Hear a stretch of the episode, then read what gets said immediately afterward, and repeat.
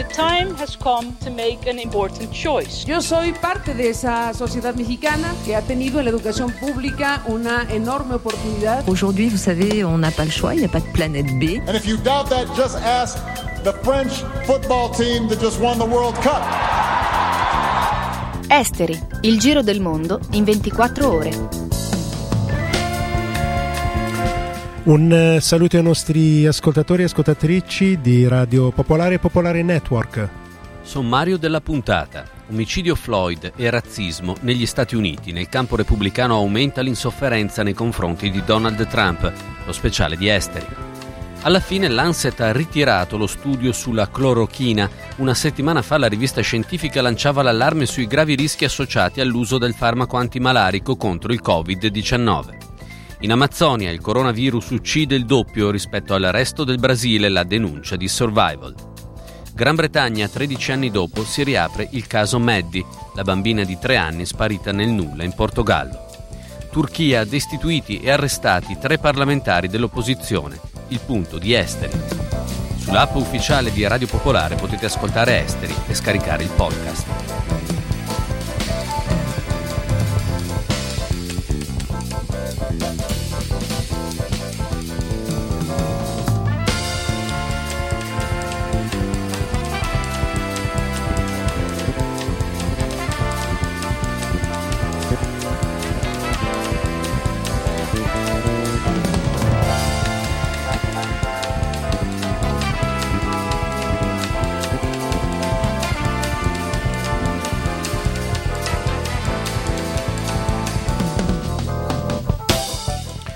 Andiamo con le notizie. La pandemia è sotto controllo in Francia, a quanto dichiarato dal professore Jean-François Delfrécy, presidente del Comitato Scientifico di Parigi, incaricato di contribuire alla lotta al coronavirus. Il virus, ha detto a France Inter, continua a circolare, in particolare in alcune regioni, ma circola a bassa velocità.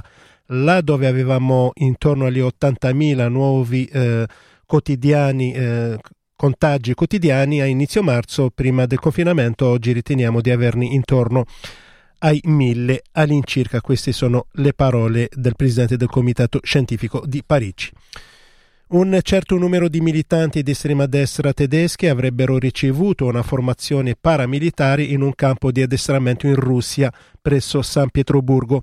Lo rivela il settimanale Focus che cita fonti vicine ai servizi di sicurezza nel campo in Russia avrebbero ricevuto una formazione militare i membri dell'organizzazione giovanile dell'NDP, il partito nazionalista di estrema destra e la formazione La Terza Via, scrive Focus. Dietro all'organizzazione del campo si dice ci sia il cosiddetto movimento imperiale russo RIM inserito dagli Stati Uniti nella lista dei gruppi terroristici internazionali in aprile di quest'anno. Anche in Russia il movimento è considerato di estrema destra, riferisce l'agenzia di stampa tedesca DPA.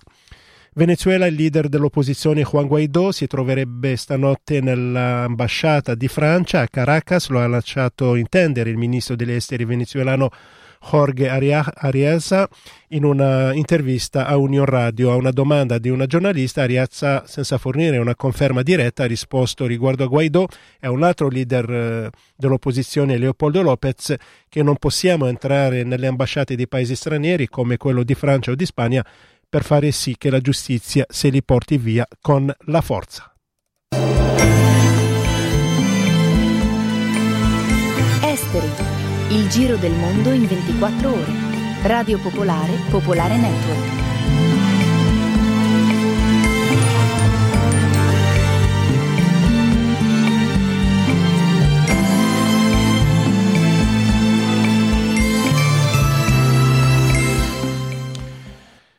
Mentre negli Stati Uniti continuano le proteste per la morte di George Floyd, il reverendo newyorkese Al Sharpton, noto leader della lotta per i diritti civili, ha annunciato che il 28 agosto organizzerà una marcia su Washington nel 57 anniversario della storica dimostrazione per i diritti civili.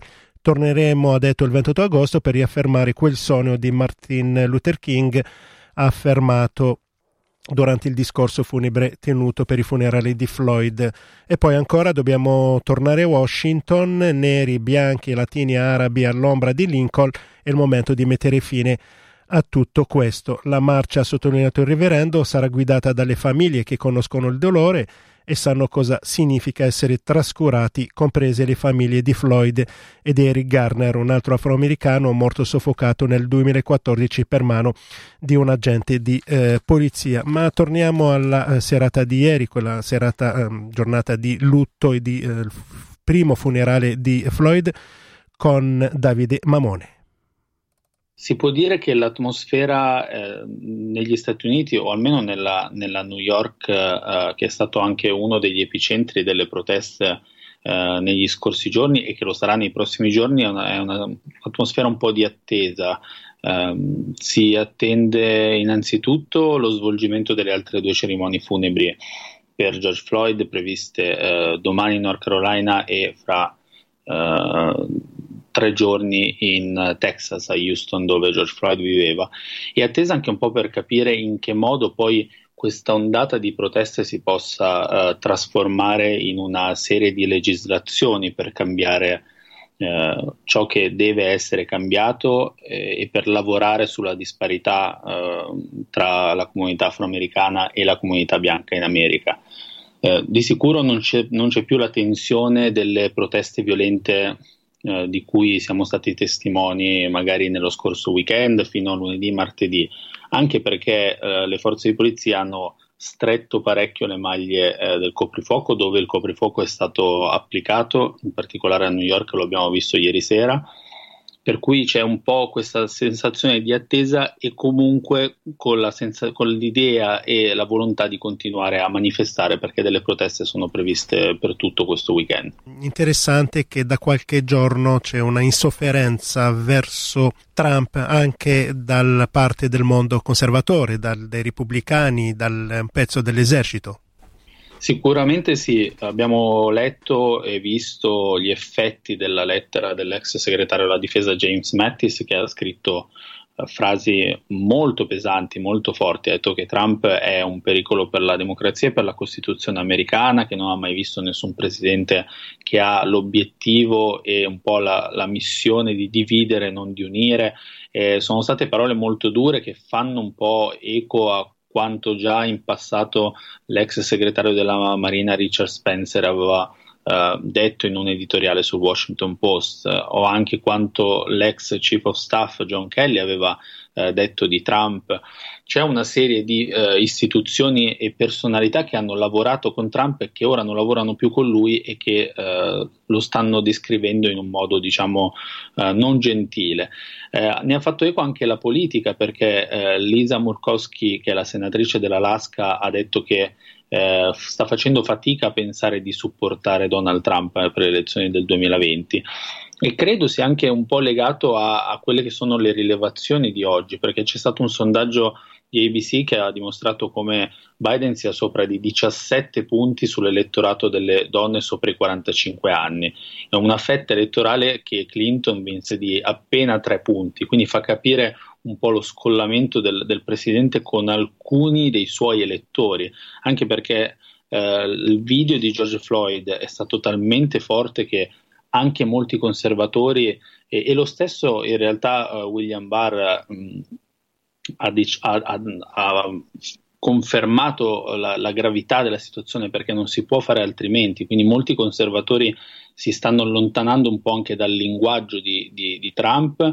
anche vedendo secondo me quelli che sono i numeri dei, dei sondaggi. Ripeto, come sempre, che poi i numeri dei sondaggi trovano, trovano il tempo che trovano, nel senso che dovremmo vedere a settembre poi che America andrà al voto a novembre, però di sicuro c'è una sorta di eh, allontanamento o di allergia al presidente da parte di una parte del mondo conservatore.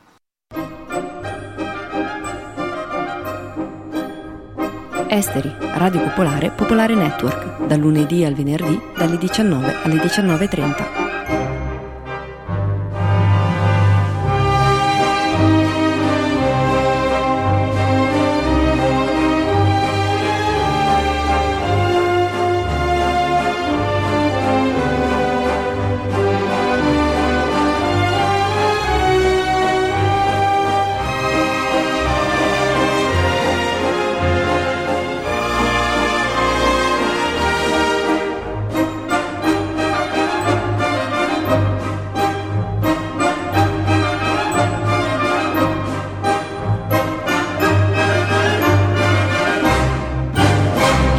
Torneremo alla fine di Esteri con una riflessione sul razzismo, le origini del razzismo negli Stati Uniti con Alfredo eh, Somozza. Adesso parliamo di coronavirus e parliamo ancora della um, vicenda Lancet e la eh, clorochina. Sentiamo Luisa Nanipieri.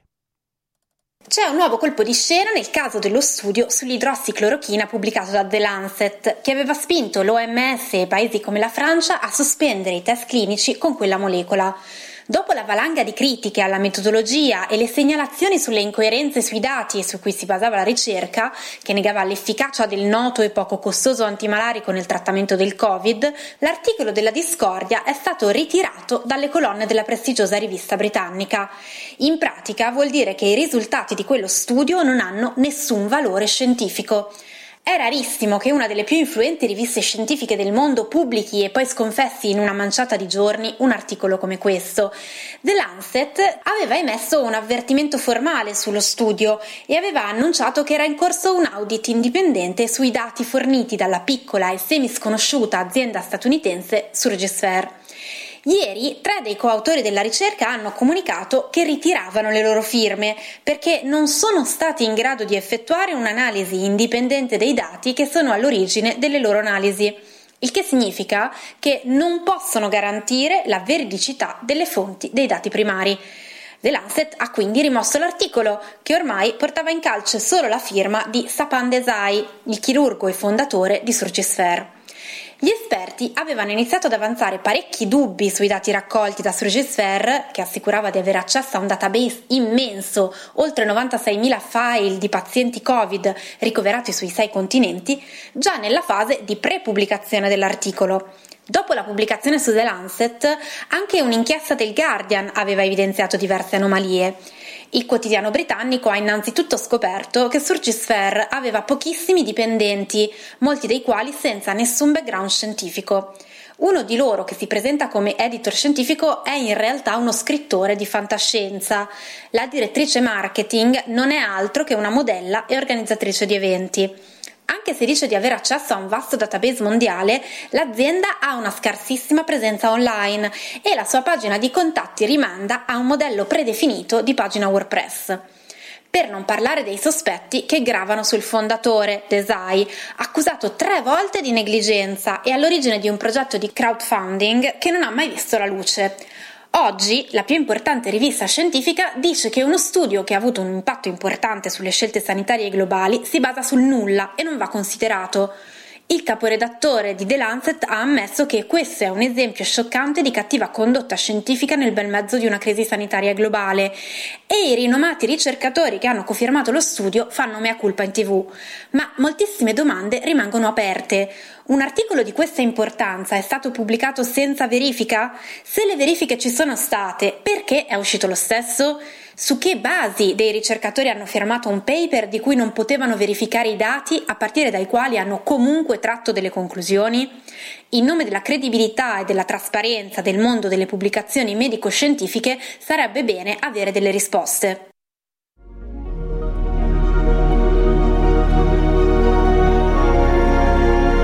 Il podcast di Esteri è sui siti di Radio Popolare e Popolare Network.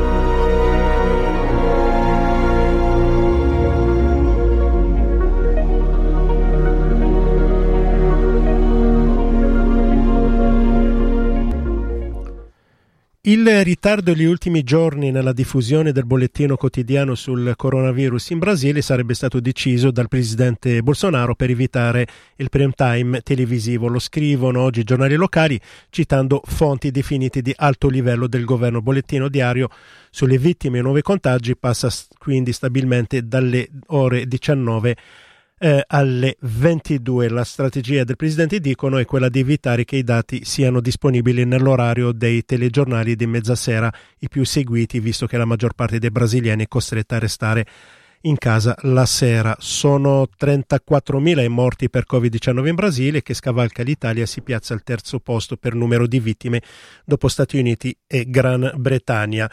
Oggi eh, facciamo un focus sull'Amazzonia brasiliana eh, dove il coronavirus uccidi, eh, uccide il doppio rispetto al resto della eh, foresta. Eh, nei numeri nella regione si concentra l'86% degli oltre 155.000 casi della foresta e già 6.600 le vittime. Sara Milanese ha intervistato Francesca Casella di Survival. la situazione è sicuramente molto drammatica perché il numero dei morti è molto più alto delle stime ufficiali, il sistema sanitario è al collasso. Ad aggravare la situazione ovviamente sono secoli di furti di terre e di espropriazioni uniti all'attacco di Bolsonaro alle terre indigene. Insieme costituiscono una ricetta assolutamente perfetta per uno sterminio su vasta scala. Il virus, eh, purtroppo l'abbiamo visto tutti, costituisce un pericolo mortale per ognuno di noi, ma a maggior ragione per loro, perché in passato molti popoli indigeni sono stati sfrattati dalle loro terre e quindi hanno perso molta della loro originaria autosufficienza e del benessere. Hanno centinaia di piante medicinali per curare i disturbi che gli sono familiari, ma oggi dipendono purtroppo dagli ospedali per le malattie che sono state importate dagli esterni e quindi eh, alcuni si trovano in precario stato di salute per questa ragione e non hanno accesso all'assistenza, altri invece che vivono nelle loro terre ancora in modo più o meno tradizionale e quindi potrebbero essere più protetti, purtroppo si vedono invadere i loro territori in modo molto massiccio, eh, spesso con l'avallo delle autorità e questo li mette assolutamente in grave difficoltà perché non possono autoisolarsi, anzi gli invasori portano in modo assolutamente incontrollato il virus nelle loro terre, minacciandoli di sterminio. È una situazione gravissima, c'è bisogno proprio del sostegno internazionale per costringere le autorità almeno ad espellere gli invasori, a controllare l'assalto alle loro terre e fornirgli un minimo di assistenza sanitaria. L'invasione delle terre e lo sfruttamento di risorse su cui loro di fatto sono i guardiani. Esatto, il paradosso è che i popoli indigeni, oltre al fatto di, di perdere una grande diversità umana, perdendo appunto le loro vite, perdiamo patrimoni di conoscenza sull'ambiente che sono cruciali per affrontare le grandi sfide ambientali che ci sta ponendo oggi il nostro pianeta. Loro sono decisamente i migliori custodi delle loro terre, lo dimostrano le evidenze scientifiche, lo dimostrano anche le immagini satellitari che spesso mostrano le loro aree protette come isole di verde in mezzo a un mare di deforestazione e eh, hanno tanto da insegnarci, oltre al fatto che difendere i loro diritti è una fondamentale questione di diritti umani. Non possiamo permetterci che vada persa né la diversità umana nella biodiversità da cui dipende la sopravvivenza dell'umanità intera. Loro, i popoli indigeni, sanno che la diversità umana e quella ambientale di, vanno di pari passo, che l'uomo non è separato dall'ambiente, loro dicono io sono l'ambiente, noi siamo l'ambiente, loro non si limitano semplicemente a vivere in armonia con i loro ambienti, ma li gestiscono anche, li gestiscono decisamente molto meglio di quello eh, che fa chiunque altro. E quindi hanno bisogno del nostro sostegno soprattutto anche oggi in questa giornata mondiale. Fare Radio Popolare Abbonati per sostenere l'informazione indipendente.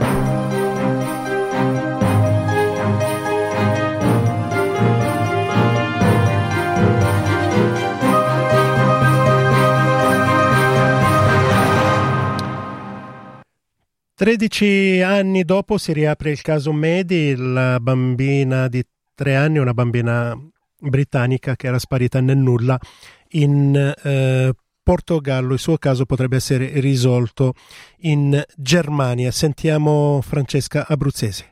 Il materiale probatorio raccolto finora non è ancora sufficiente per un mandato d'arresto o un'incriminazione di Christian Brueckner, principale sospetto della scomparsa e presunta uccisione di Maddie McCann, la bambina britannica di tre anni svanita nel nulla a Praia de Luz, in Portogallo, dove si trovava in vacanza con i genitori nel 2007. Lo ha detto oggi Hans Christian Walters della Procura di Braunschweig. Attualmente l'uomo, 43 anni, sta scontando una lunga pena detentiva per crimini sessuali contro due ragazze ed è stato anche indagato sulla scomparsa di una bambina tedesca, secondo i media tedeschi. La polizia ha ricostruito gli spostamenti dell'uomo durante un viaggio in camper in Portogallo durante il quale risulta fosse nella zona in cui Maddie è stata vista l'ultima volta prima della scomparsa. Walters ha affermato che l'indagato viveva regolarmente in Algarve tra il 1995 e il 2007 e aveva un lavoro nella zona, ma ha anche commesso furti con scasso in hotel. Dalla rivelazione del nuovo sospetto, la Polizia Metropolitana del Regno Unito ha dichiarato di aver ricevuto più di 270 chiamate ed email di segnalazioni e testimonianze. Intanto le indagini proseguono in collaborazione con le controparti portoghesi e tedesche. La polizia britannica identifica ancora il caso di Maddie come un'indagine per persone scomparse, poiché non sono ancora emerse prove inconfutabili della morte della bambina. Kate e Jerry McCann affermano di non aver mai rinunciato alla speranza di ritrovare la loro figlia e hanno dichiarato che l'ultimo avanzamento sulle indagini è significativo. Tutto ciò che abbiamo sempre desiderato è trovarla, scoprire la verità e consegnare i responsabili alla giustizia, ha affermato la coppia in una nota. Andiamo in uh, Turchia, sono stati destituiti e arrestati tre parlamentari di opposizione. Sentiamo Serena Tarabini. Un giorno sei nel Parlamento e sei libero, il giorno dopo dal Parlamento sei stato estromesso e sei in carcere. È andata così in Turchia per tre deputati. Due sono dell'HDP, il partito di ispirazione libertaria e filocurda che già vede in carcere ormai da tre anni e mezzo i suoi due copresidenti. Uno è del socialdemocratico CHP, il principale partito di opposizione. La sospensione è stata decisa a maggioranza dal Parlamento turco, dove prevale in termini di voti la coalizione fra il partito di Erdogan e gli ultranazionalisti di destra. La successiva detenzione in conseguenza del fatto che tutti e tre i parlamentari sono stati precedentemente condannati in tre diversi processi. I due esponenti del partito filo curdo per le loro presunte relazioni con il PKK, organizzazione considerata terroristica. In particolare la deputata Leila Guven si era distinta negli anni passati passati per il suo attivismo per i diritti dei detenuti politici e la scarcerazione di Öcalan, il leader del PKK. Questo attacco si inserisce nella campagna persecutoria nei confronti dei politici curdi e filocurdi, che vede adesso in carcere dieci ex deputati in totale dell'HDP e che ha portato alla destituzione di 45 sindaci di municipalità a maggioranza curda, democraticamente eletti nel 2019.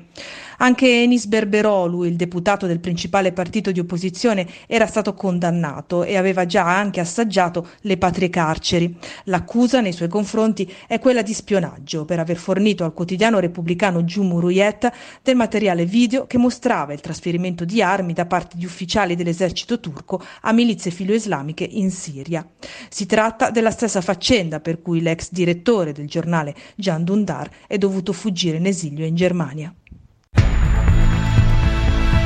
Sulla app ufficiale di Radio Popolare potete ascoltare Esteri e scaricare il podcast.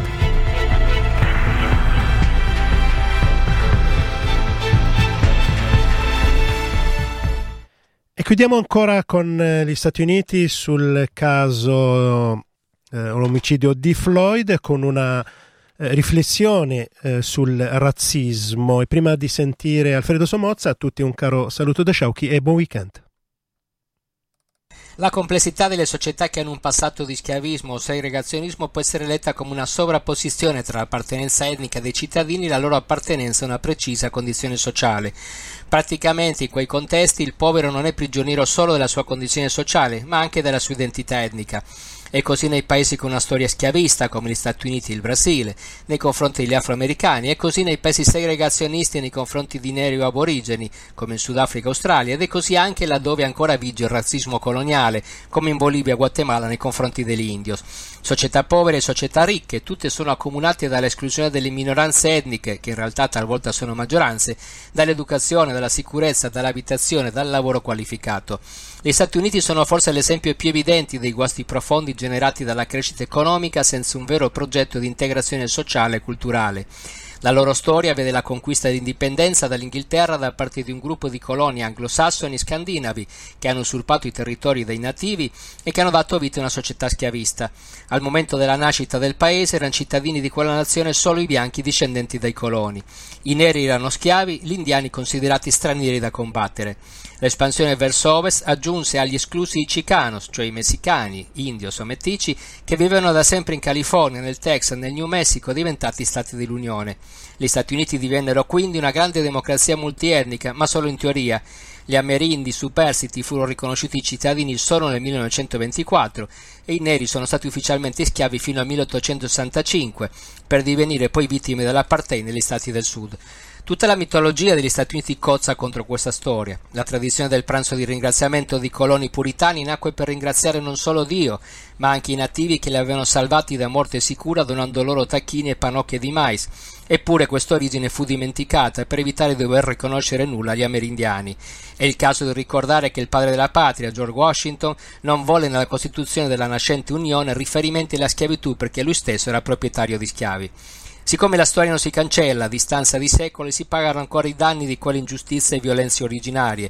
Le politiche di tolleranza zero degli anni Ottanta hanno criminalizzato la povertà, dando mano libera a una polizia violenta, nella quale lavorano non pochi squilibrati seguaci del suprematismo bianco. Se nelle città degli Stati Uniti è scoppiata l'ennesima rivolta è perché la società è attraversata da una frattura profondissima. Il concetto di comunità definisce più un recinto che un insieme di persone. Ogni comunità gode di un pezzo o degli avanzi di ciò che il sistema offre. Pochi diritti sociali sono universali negli Stati Uniti e sono stati ottenuti solo con la lotta, lotta che diventa disperata e talvolta violenta quando si innesca il detonatore della questione razziale. Il ciclo si ripete uguale a se stesso, afroamericani arrabbiati che spaventano i bianchi, bianchi che temono di perdere il loro status e che votano solo per autodifesa. La storia dice che l'esclusione, il razzismo e la violenza hanno minato dall'interno quella che per molti è la madre di tutte le democrazie e la cronaca, per chi la vuole interpretare, ce lo ricorda spesso. Avete ascoltato Esteri, un magazine di Radio Popolare.